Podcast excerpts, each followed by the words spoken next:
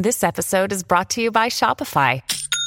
Forget the frustration of picking commerce platforms when you switch your business to Shopify, the global commerce platform that supercharges your selling wherever you sell. With Shopify, you'll harness the same intuitive features, trusted apps, and powerful analytics used by the world's leading brands. Sign up today for your $1 per month trial period at shopify.com slash tech, all lowercase. That's shopify.com slash tech. Forever.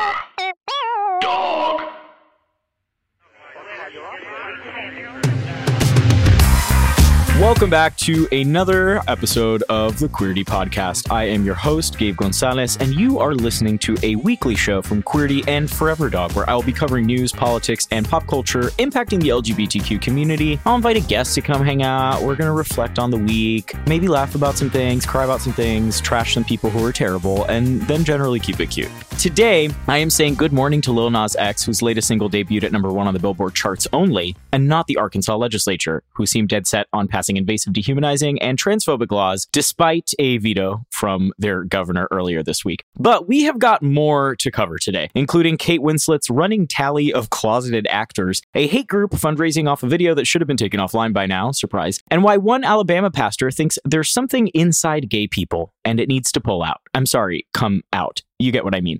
Plus, we'll be interviewing a comedian and actor you may recognize from the Queerty Awards and whose videos you have undoubtedly seen online. Michael Henry is joining us today, and I'm really excited to talk to him. But first, we got to talk about those headlines I mentioned in a little segment I like to call Catch Her Up our first story of the week Kate Winslet says she knows at least four actors who are terrified of coming out. Uh, okay, we get it, Kate Winslet. You have gay friends. They trust you. You are the grace to their will. Wow. Good for you. And look, to be fair, she brings up a valid point, right? Which is that in Hollywood, queer stories are often worthy of praise, but queer actors are often pigeonholed or have their opportunities limited. And uh, according to her interview, it's not so much that they're terrified of uh, the way they might be treated, but more so that they're terrified of the professional impact that coming out might have on their lives. She talked about one of these actors who's bisexual, whose agent said uh, he should not come out because it would would impact the kind of roles he gets. And it's kind of wild because Kate Winslet in the film Ammonite is kind of a, an example of this herself. You have to ask yourself how often are straight actors praised for the bravery of playing a queer role, while queer or trans actors are told they wouldn't be convincing in a cis straight role, and sometimes aren't even considered for those roles. I think there's a valid point to be made, and I understand why maybe her heart is in the right place in bringing it up, but she also didn't need to say anything about those four people. Like, I feel like people are just going to try to figure out who they are now, and I, it's just kind of weird for her to speak on their behalf. I don't know. I don't think you need to cryptically invoke your friends to make a point. It's not quite, I can't be homophobic. I have gay friends, but it is dangerously close. So that felt a little weird to me. Straight from the woman who told Jack there was no room on that door. I don't trust her. All right, let's move on to the next story of the week. YouTube is letting a group fundraise off a video telling parents to reject trans kids. And surprise, they aren't uh, the only social media site. A group called Prager University, a right wing propaganda group, not a university, despite having a name that feels reminiscent of a for profit college that'll steal your tuition and run, has shared a video on their YouTube channel calling on the parents of trans people to reject their children. In the video, they also misgender trans people, call transitioning a fantasy, and rely on false or cherry picked data to make the assertion that, quote, 10 years ago, it was unlikely that you knew someone who identified as transgender. Today, it's unlikely that you don't know someone who identifies as transgender, end quote. They called this supposed trend disturbing. This seems pretty obviously to be hate speech, in my opinion. And then above the description of this video is a notice on YouTube that uh, the video is a part of a fundraising push by the group. The sidebar shows PragerU has raised almost $53,000 from the solicitation that denigrates trans men as troubled girls and calls transitioning a fantasy. So that is not something that should exist on the internet and is certainly not something that people should be raising money off of. And YouTube's terms of service are pretty clear about this. They supposedly protect transgender people from videos like this, as do Twitter and Facebook. They have similar restrictions on posts targeting trans people with hateful speech or lies on their sites. But PragerU's tweet sharing this video is still up, and their Facebook post featuring it is also still up. So, you know, it would be great to see these social media sites actually enforce the anti hate speech policies they have passed and make a big deal about passing, but they don't always Surprise. All right, our third story of the week is a little less of a bummer, although definitely very bizarre. Uh, an evangelical pastor claims homosexuality is just a spirit inside of us. Uh, a born again Christian pastor and self proclaimed prophet in Alabama had a recent sermon he posted online highlighted by the extremist watchdog group Right Wing Watch. And in this sermon, he says that he believes being gay is just behavior caused by a spirit hiding inside of homosexual people that is keeping an, an evangelist hidden inside of us from coming out and praising the Lord, I guess. He went on to describe that the hidden evangelist inside queer people is a gift being kept in a tomb, a sort of stone closet, if you will. And during his sermon, he called upon the evangelist inside the homosexual to come forth to come out. This is maybe the only call to come out that I might disagree with. Certainly a bit different than Kate Winslet's, uh, but definitely a little disorienting. This man also claimed that Joe Biden doesn't exist and uh, that he holds the power to summon Donald Trump back into the presidency. So I think it's fair to say we should take anything he says with a grain of salt. Now that we've waded through that absolute show of news stories this week, that I'm sure will have developments we will update you on. It is time to invite on today's guest. And this person is a comedian who you may recognize from his videos, particularly his comedy sketches online. He was a 2020 Queerty nominee. His comedy has bravely taken on topics like the unfortunate phenomenon of gay baiting, as well as the proper way to classify a twink, an ability that still eludes me. And you can see him most recently alongside folks like Tammy Brown, Pandora Boxx, and Kelly Mantle in the digital series Queen with a Cause. Please welcome to the podcast, Michael Henry. How you doing? Hi, I'm good. How are you? Great. Thanks for joining us today. Thank you for having me. Of course. Where are you coming from? Where are you where are you at these days? I'm in my apartment. I've been in here for 12 months. Oh God, and I'm yeah. hoping to get out. Same. I feel that. It's, it's really exciting. But the part of the globe my apartment is in is Los Angeles. Oh, I got you. Y'all had an earthquake pretty recently that Twitter kind of flipped out about. I've been in LA for a long time and my body is acclimated to the earth shaking. I sleep through all of it. I everybody's like, "Did you feel the earthquake?" I sleep through everything. Amazing. Honestly, that's a that's a skill you've got to have. I think growing up in Florida, I learned to sleep through hurricanes and thunderstorms, but that was about it. I think an earthquake is a little scarier there. Well, that's where are you? New York? Yeah. mhm. Yeah, New Yorkers. I grew up in New York. New Yorkers don't know. Uh, My parents are always like, "Did you feel the earthquake? I heard there was an earthquake." I'm like, "I don't even know. I don't feel it." And honestly, it never really does that much damage here that I know of. Yeah, it seems like they've been uh, pretty mild lately, which is great. That's lovely. My family's from Puerto Rico, and Puerto Rico has also been getting like random earthquakes over the past few years that are stronger Right. than they've ever got. I don't know. We're destroying the planet. She's probably lashing back. What's What is going on? we are an illness this planet is trying to shake off, okay? We are the coronavirus of the globe. That's what some people say. My therapist said that coronavirus is the Mother Nature's payback.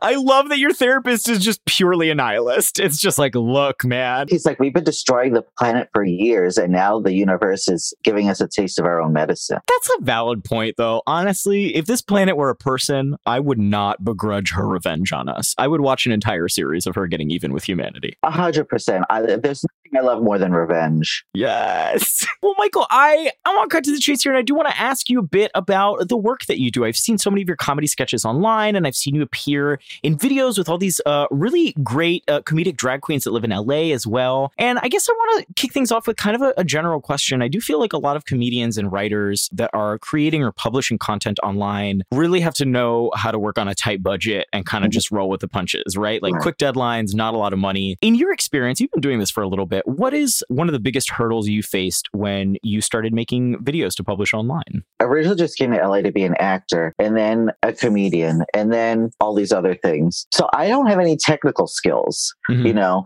I don't know how to work the computer. It's like I don't really know that side of things. So I was like, I'm really at a hindrance because this is before TikTok and stuff where everybody's a computer, a, a video editor now. That was my biggest hindrance. But once I found other friends, I, I did Second City out here, and once I met some friends there that knew that side of things, that was what really got the wheels rolling because I knew how to write, I knew comedy, I knew acting, and I had a bunch of comedian friends. I just didn't know how to actually physicalize it. That's so great that you actually you you had to find a little little community, a family, right? I think a lot of people see these videos and assume that everybody on like YouTube and Instagram and TikTok is like a one person team just churning out work. And it's nice to know you have some collaborators. When did this happen and have you kind of stuck with that that pod throughout? I mean, a lot of actors I've stuck with, but I've gone through some different camera operators or whatever over the Mhm. over the time. But I've worked with my friend Paul for like the past four or five years now, and he's been like my tried or true partner uh, when it comes to like shooting, and he's in the videos too sometimes. Mhm. I refer to him as Straight Paul.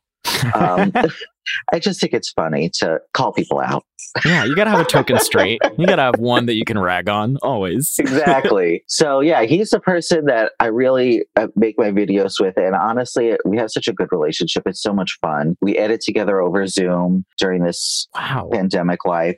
I really have developed a love for the filmmaking aspect of things. It's not just comedy sketches. I really do enjoy what story you can tell and the smoke and mirrors that are involved in shooting things and editing and music and all the little elements I never thought of that add Mhm. to telling a story. And this all started initially because all my friends that were doing this were in- inviting me to do it with them.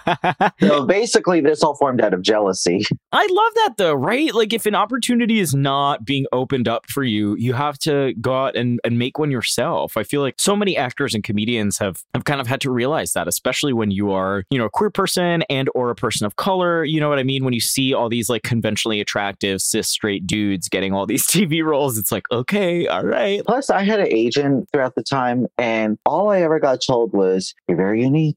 You're very original. You know, you're very specific, very niche." Um, it's hard to digest because a lot of all my friends are gay, and I live in Los Angeles, and I grew up in New York, so I don't necessarily think of being gay as being that odd and different. But in the industry, they do, and I think that they still do because I really don't see a lot of femi flamboyant, you know, not hotties on TV and movies, and it's kind of like pissing me off. You know, I think there is, you know, as much as I ragged on her comment, I think there is a kernel of truth to what we're talking about in light of what Kate Winslet said, right? That What like that? What was her full story? That she's the biggest LA fruit fly? I know, right? Like she was just like, I have four friends who are terrified Yes. of coming out, and it's like, okay, but you know, I think it was in a in a broader conversation about queer representation in Hollywood and like queer roles, and it's I don't know. I think there's something very convenient about you know a straight actor that has recently played a queer role being like things are so difficult for queer people, but Mhm. again, it's not necessarily her fault. It is kind of like an institutional, industry wide thing, right? It's like Kate Winslet isn't the casting agent being like, this guy's too fruity for this role. It's a casting agent somewhere, or you know, this woman is not a compelling lesbian. It's the people with money. It's the people, Yeah. even casting Mhm. agents. I've noticing they don't have as much power as I always thought. It's the people with the money. And the people with money are the same people that had money 10, 20, 30 years ago. Totally. So Mhm. that's what's frustrating. We think things are changing, but the people that um, sign the checks haven't really changed, I don't think. That's a very valid point. And that's also why I've been encouraged seeing uh, a lot of queer people kind of push for representation beyond what we see on screen. Because if nothing's changing Mhm. behind the scenes, if you if you don't have directors and producers and writers that are also queer and trans or people of color or representing marginalized voices, then you're gonna get the same stuff with like a little peppering of diversity for the sake of saying they did, right? Exactly. Yeah, no, I feel that. hmm And that's why I also think it's important for LGBTQ people to play LGBTQ roles. Right. It gets under my skin so Mm-hmm. much when non LGBTQ people play LGBTQ people. And then people are like, ah, what's the big deal? It's acting, it's this, that. Yeah, but it's frustrating. hmm It's not like we're on a shortage of homos. I know ton that are out of work. yeah, seriously. Hi, that it's the thing. We want money. You know, what do you think? How, how do you think our pills get paid? You know, we want to do what we want to do too. And I don't need to see some actor and love Simon or whatever also play straight and, and then play this and play that and be a superhero and all this and also play gay. And then it's like, it, it just it agitates me that playing gay is just a thing on his resume, you know? Totally, yeah. No, I mean, I, I feel that because you raise a good point, right? It's not necessarily that people are are offended. It's just annoying to not see Right. queer and trans people benefit from queer and trans stories being told. Like it sucks, especially when you know you've Oh. had doors closed. Yeah, And the thing is, I don't want to necessarily play straight. I don't want to play somebody with a wife and kids. So why don't you just let me play Gay. Yeah. And let those people play the people with wife and kids or whatever. Yeah, let the normies be normie. I have no interest.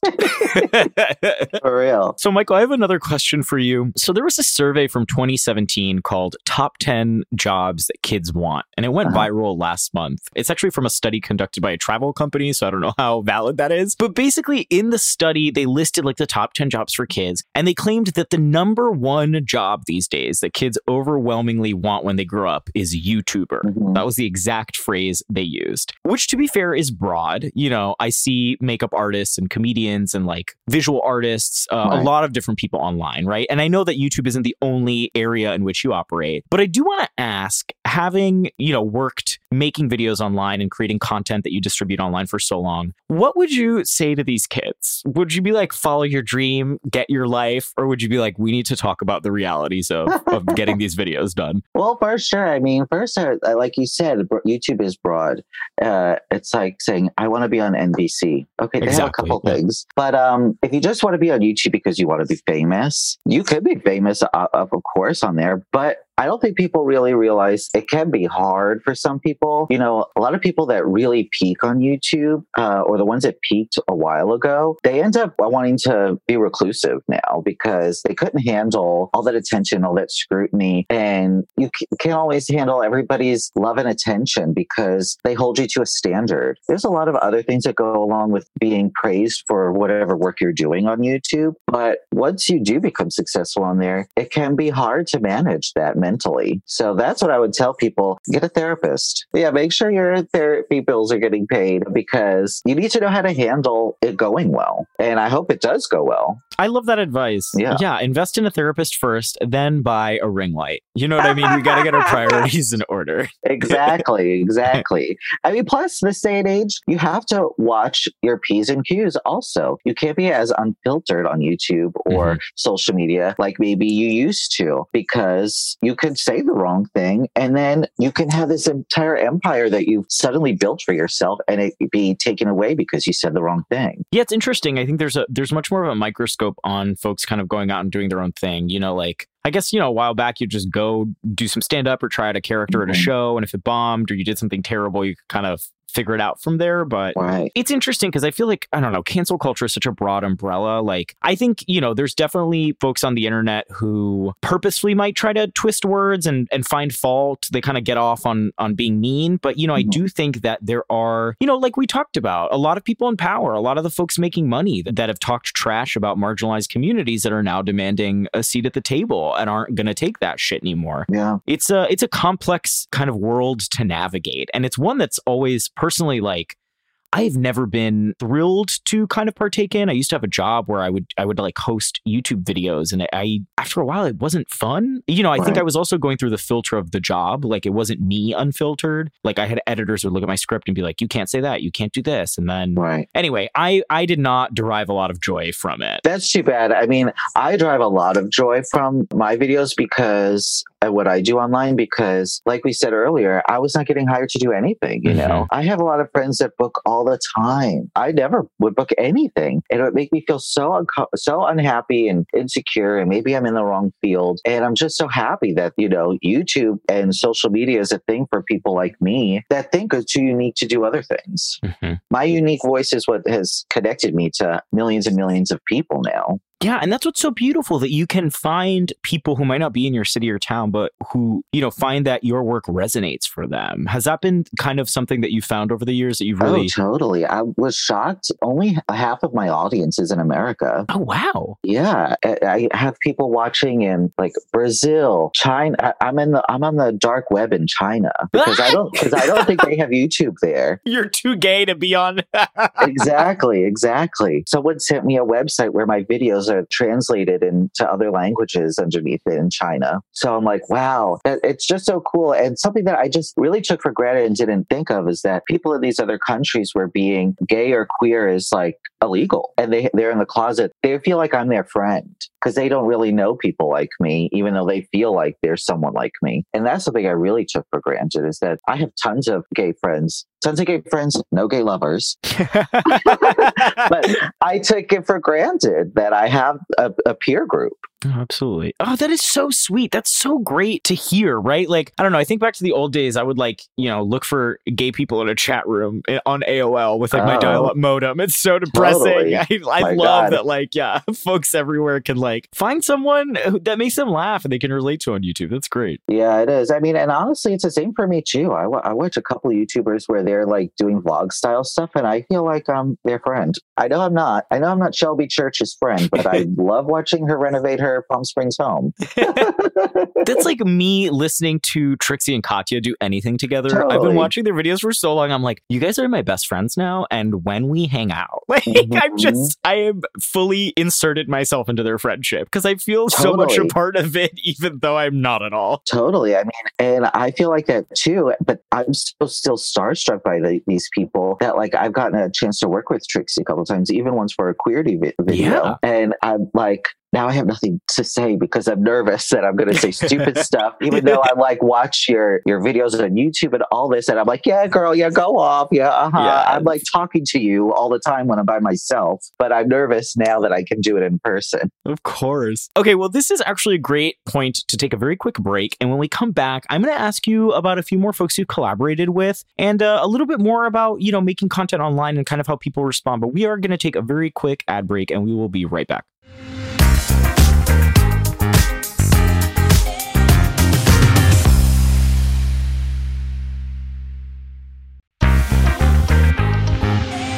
Welcome back. You are listening to the Queerty Podcast. Hopefully, you haven't gone anywhere and you know what the deal is. I'm your host, Gabe Gonzalez. We are here with comedian and actor Michael Henry. We've been having a lovely conversation so far. And before the break, Michael, you mentioned that you had worked with Trixie Mattel, a beloved drag queen, before. And uh, earlier, I talked about some of the other folks that you have worked with Tammy Brown, Pandora, Kelly Mantle. These to me are like very iconic queens from Drag Race, but who have really created a very unique uh, brand and kind of comedic voice after that show, right? They are not just the reality TV contestant you see. So, how did you maybe start collaborating with some of these people? How did that connection happen? And how's that been? It's been great. I mean, Trixie has been so nice. She actually uh, messaged me on Twitter because I mentioned her in, in a video I did. I mentioned season seven actually being my favorite season. Yes. And then I guess someone sent her that video and then she messaged me and was like, I love your video, blah, blah, blah. And I was like gobsmacked. So since then, we've chit chatted a little bit here there. Got, did a queerty video. She did a video on my channel, did a video for her for her tour. It was honestly, it was just so she's one of the nicest people too. And then Tammy, I'm friends with John, her uh, collaborator on the on the production end of stuff, and he's been able to bring me into some of his stuff, which has been really awesome. And he knows like Kelly and Tammy and some of the other queens. They're all really nice. It's a hustle, you know. I think it was Trixie or someone that said that the real work comes after the show because you got to keep yourself relevant, really. Absolutely. Yeah. There's only so much of you that's going to make the cut in a reality show, right? We're getting a very specific version of this person or this performer. And uh, so many queens have kind of kind of reclaimed the way the public sees them after the show. And I think we found Mhm. there's a lot more dimension and depth to some of these performers than, than we would have seen on TV. Totally. I mean, I mean, look at Trixie and Katya. I mean, who who would have thought that watching the season they would actually be the standouts in the RuPaul's Drag Race universe? Yeah. You don't have to win the show to win at life. That's the cardinal rule. A hundred percent. yeah. Yeah, or and you could win the show, and then the opposite happened. True. Oh my God. that is real. That's real. That's I too mean, real. just because you win the show doesn't mean you're untouchable. right. Absolutely. Mhm. Okay, so I have um one more question for you before we're gonna play a little game I like to call "Let Me Get You Cancelled." That is not as terrifying as it sounds. I promise. Okay. you you seem unfazed. You're like, all right, we got it. That's fine. Whatever. Try it. I'll try it. I'll try anything once. Yeah. okay, so this last question is kind of related to a story we were talking about earlier. Hate speech on sites like YouTube, Facebook, and Twitter. Um, YouTube in particular has faced some flack in the past regarding its treatment of LGBTQ content and how it handles harassment. And you know, I think so has Twitter and and Facebook lately. And I think we've seen that kind of exacerbated with a lot of hate speech targeting immigrants, uh, Asian American communities, Muslim communities, queer and trans communities. So I'd like to ask you about your personal experience, right? We speak about these things broadly, but I'm wondering how you feel as a queer person making content for social media channels that maybe put a target on your back for, for some Mhm. people who are hateful. Right. And do you think that there is more that these sites could or should do to curb hate speech? Right. Well, from my own perspective, I think by now it, most people that watch my videos know that we're acting. We're Mhm. playing roles that I wrote. So everybody in the videos, they're not really sharing their own actual perspective. Even myself, I'm Michael in my videos. All the words that come out of my mouth are not my actual true perspective. I have to make the parts polarizing and black and white and binary in order for there to be an interesting conversation. So I'm uh, portraying conversations that I've overheard, seen on blogs, something that triggered me, and then I'm turn it into a script and something that people can watch. And pe- and I want people to have strong opinions in the comment section. That's once I see that people are arguing in the comment section, I'm like, hiya. You're like, any engagement is good engagement. I'm not. but that's what I want. I want I want to spark people's heavy debates and uh, engage their minds. You know, anybody could do vlogs and speedos and just engage in that way. With just, there's no problem with that. Mhm. But I want people to talk about you know more heavy things sometimes. So I think back to the original thought is that people know that it's not completely me. Uh, I'm playing a bit of a role. If you're someone that is just vlogging and saying my own opinions, you can get people can really scrutinize that. And I don't know completely how I feel about that. I think people sometimes misspeak and they're under pressure and they say the wrong thing because uh, who knows, maybe they were in a, a, a on a podcast that lasted two hours and then Mhm. an hour 50 they sit they're tired and say the wrong thing i feel like there's a lot of variables that you don't really know from a soundbite No, that's valid. So you mentioned that, you know, sometimes you see a lot of debate in the comments section. Is Mhm. there a video where the response kind of surprised you or you were like, oh, wow, this really hit a nerve? Yeah, you know, uh, one that was kind of recent. It was actually January last year. The, it wasn't even the topic of the video. The topic of the video was "I'm not gay," and it was about someone that didn't want to use labels. And in it, I said, because he's like, uh, "Oh, I'm not gay," and I'm like, "Oh, you're not?" And he, he, I'm like, "Oh, you're bisexual." He's like, "No," and that and that means that there's only two genders. And I said I put that in there because I had overheard a young Gen Z person say that, and I thought it made sense that bisexual, binary, you know, bicycle. it- It's only referring to two of something, but the comment section went wild. That's not the case. So then I even did a follow up video, and even that follow up video, people were saying that some of the stuff in the in the video, the vocabulary was not a hundred percent. So I was intrigued by how that topic really got lot of people fired up. But I was here for it. I like that kind of debate. I mean, people weren't necessarily saying, Michael Henry, you got this wrong, take it down. Right. Yeah.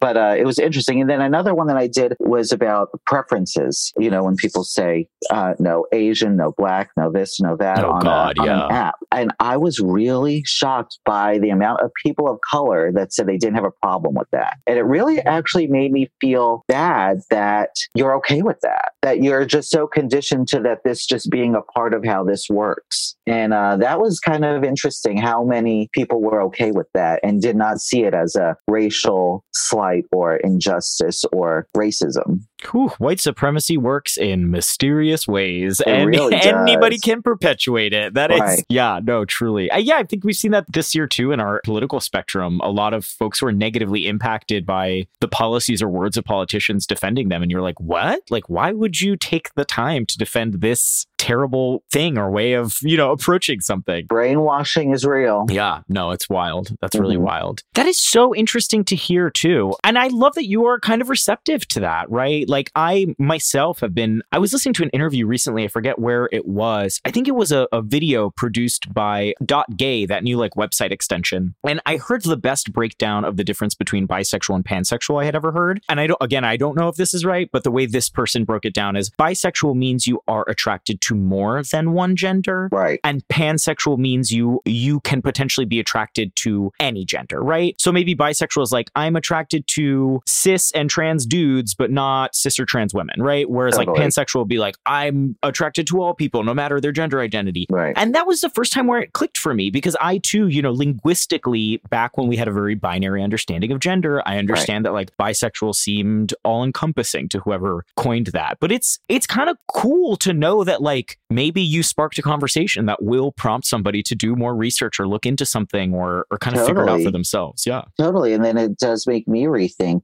redo some Googling and talking to people and stuff. And it, it's really interesting because that was the my follow up video. People were like, bisexual and pansexual are the same thing. Or some people were like, Mhm. explained almost just what you did. And it's interesting to see all the different opinions in the Mhm. queer community on a topic. Uh, that's what I enjoy. My comment section is like a message board. That's such a good way to look at it. It's going to be a total mess sometimes, but somewhere in there, there's something good. Yeah. Yeah. And that's the right perspective, right? We should all be constantly learning and evolving and not taking it personally when we are maybe corrected or, or you know, approached about approaching something differently. I love the way that you, you are just unbothered, chugging ahead. We're all learning. We're growing together. We're going to keep doing our thing. I really love that. That's a great perspective. I will say I do get bothered sometimes, but then I have to, that's my immediate reaction. My second reaction is, okay, this is a good debate. This is, a, we're Mm. all learning something. And I'm usually, in, even in my videos, I'm not giving anybody real answers or advice. I'm giving more questions. And that's what really makes the comments go crazy, which I like because it gives people, the people are sharing their opinions. And I think with that video about the preference, a lot of people were commenting with their first reaction. People that are not people of color do not want to be called out. And they're very defensive and they're not necessarily being like, okay, maybe I do need to make a shift, blah, blah, blah. Not everybody has therapy like me.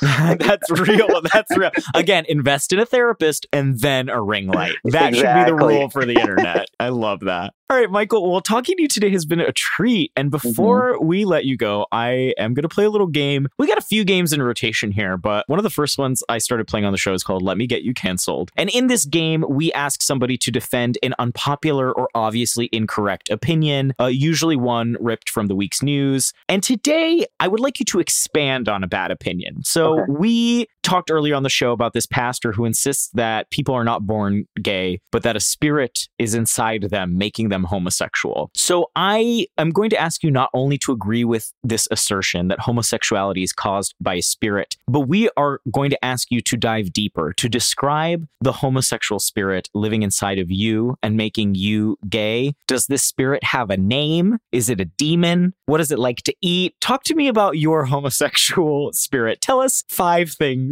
a- about it if you can. about my personal homosexual spirit. Yes, the demon inside you making you gay, as this pastor said. okay. Well, I guess the demon inside me found me at infancy and decided that I was going to be uh, sassy and funny and unique. And I think that this person that's haunting me really has an attitude problem. Uh, yeah, they have. A, they're an overeater. They have a sweet tooth, and they've been put, they've been haunting inside of me all those traits. I don't know if I necessarily want to exorcism. Uh, maybe I could, wish I could swap out what's inside me with a different gay spirit. Maybe one that's a little bit more um, fashion conscious. like I would, I would love to be swapped out with a like a Violet Chachki type spirit. Because right now I think I have like maybe a Tempest DuJour. I love Tempest DuJour, but it's me. But um, I would like to see how the other half haunts. okay, yes, that catchphrase. All right, Yeah. amazing. Thank you for that illustrative description. I'm also going to take a page out of your book. You know, maybe there's a silver lining to this crazy pastor. Now we can just blame the homosexual spirit inside of us when we're being extra or kind of messy. It's not me Yeah. calling you drunk. It's the spirit inside of me. Yes. fully. I love that. Let's Uh-huh. name ours, and then uh, when we re-meet, we'll have names for them too. That'll be great.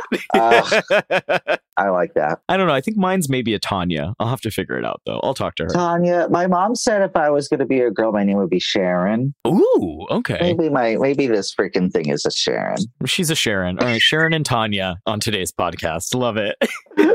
yeah. Oh well, Michael, we're we're actually at the end of the show. Thank you so much for coming on today and just humoring me when I ask ridiculous things and shedding so much light on the work you're making. It's such an interesting peek into your process and your perspective on things. I do appreciate it. And I would love for our audience to know where can they find you online in person? What's the best way to see and hear more from you? Well, thank you for having me on this podcast. I love you. I love queerty, and I love watching myself in this low definition screen. yes. But everybody could find me on YouTube at Michael Henry Comedy, my TikTok and my Instagram and Twitter, Michael Henry 915. And you can find me at Bold Cafe uh, at uh, where I get all my writing done during the day. so if you ever want to harass me, I'm there. if you want a celebrity sighting, you're gonna have the paparazzi showing up. That's great. I love it. Uh-huh. oh well, thank you again, Michael Henry. Uh, it's been a blast. And if you are listening, please make sure to support the Queerty podcast. You can subscribe, rate, and review our show wherever you get your podcasts. You know I love five stars, but you know I appreciate honesty too. Just be gentle. Be gentle on Tanya. Okay, she's going through it. and you can you can get your Queerty fix every day at queerty.com. Queerty has been a joint production between Forever Dog and Q Digital. Queerty is hosted by me, Gabe Gonzalez, produced by Andrew McGuire, engineered and edited by Shireen Lani Yunez. Music is by Gabe Lopez, and executive produced by Joe Cilio, Brett Boham, Alex Ramsey, Scott Gatz, John Halbach, Dan Tracer, and Melissa D. Motz. Forever.